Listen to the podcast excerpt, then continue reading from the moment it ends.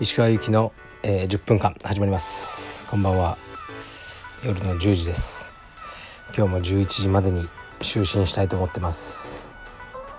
えー、っとたくさんのレターありがとうございます。でねあのちょっとね恥ずかしいんですけどねあのレターの前にこうえー、っとね男としても参考にしてますとかねそういうのねあの無理に書かなくていいですからね。はいじゃあ行きます。え石川先生はじめまして。最後の「失礼します」に先生の人柄が垣間見えてほっこりとします。関西地方の充実家です。関西は充実の選手同士がとても仲良く出稽古や交流がとても盛んです。それはいいのですが道場の先生がこのコロナ禍でも出稽古を中止せずまた先生自身も出稽古に行っており危機感のなさにとても腹立たしいです。柔術はコロナ感染のリスクの高いスポーツだと思うのでより一層の注意が必要だと思い必要のない出稽古緊急事態宣言が出ている地域よりの出稽古はお断りしてもらいたいです。出稽古に対する石川先生の考え方やこのコロナ禍で気をつけてることを教えてくださいということですねこれはねあのもう本当にこの1年はなんかですね安眠できる日がないっていう感じで過ごしてきましたね僕も。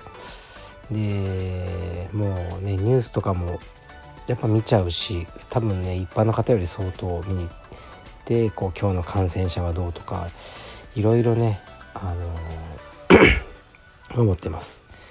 でやっぱり2つあって僕には気にしてることは、まあ、一つはね本当に感染とかねそういう病気の面の心配も少しある。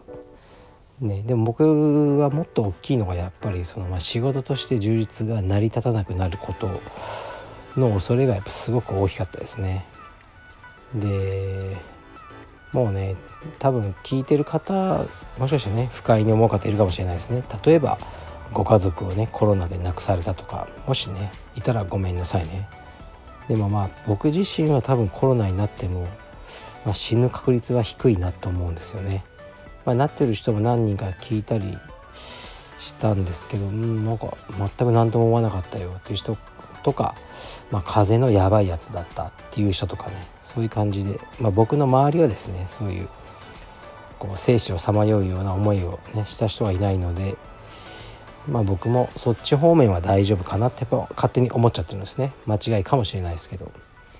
でもまあ道場が吹き飛んだら、まあ、それでも死にはしないですけどね別に。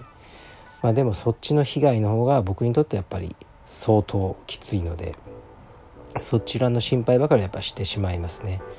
で道場はそのね必要がない出稽古とかもねいくらでもいるけどもうそんなこと言ったら充実自体が必要がないものなんですよね。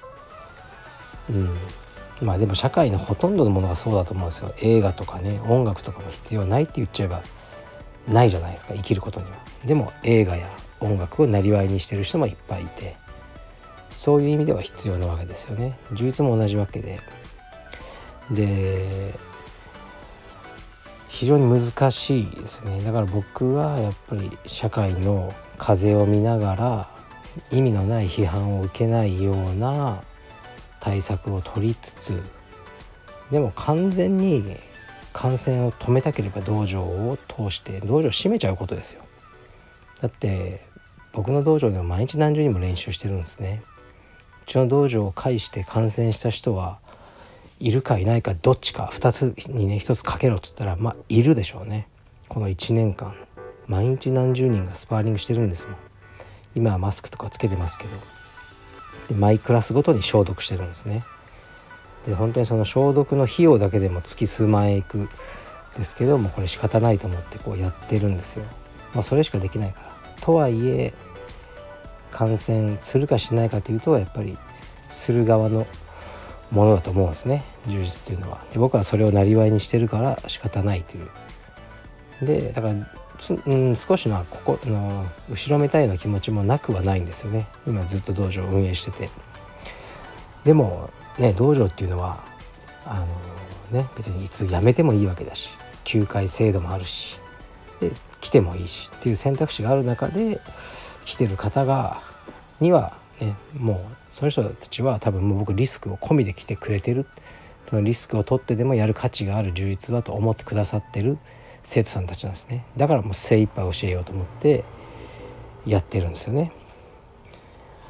だから先生たちもかなりギリギリのねみんな決断とかを迫られてやってると思うので、ね、どこどこの道場でコロナ出たとかあって。そういうのも本当に気の毒だなとかしか思わないですね。うん、でなんかそういうのをどこどこが出たらしいよとか、まあ、ツイッターとかで言うやつは本当最低だなと思いますね。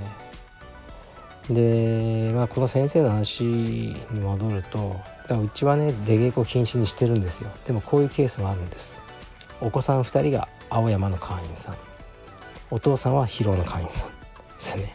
だからお互い出稽古はしてないんですよ。でもまあ家でねもう混じり合ってるといつも。だから意味がないんですよね本当は。もうそんなことも分かってるんですよ。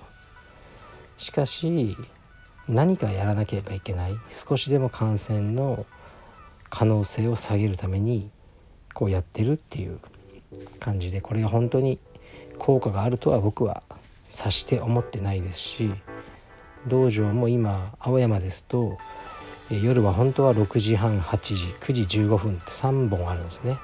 でその最後の9時15分だけを、えー、となし緊急事態宣言後のね中では今キャンセルしてるんですけどこうそれって、まあ、飲食が8時以降ね禁止だからっていうねあのなんかうちもやろうみたいなやった方がいいのかなってみたいな感じなんですけど実際そのクラス閉じることによって前のクラスがさらに密になってますからね。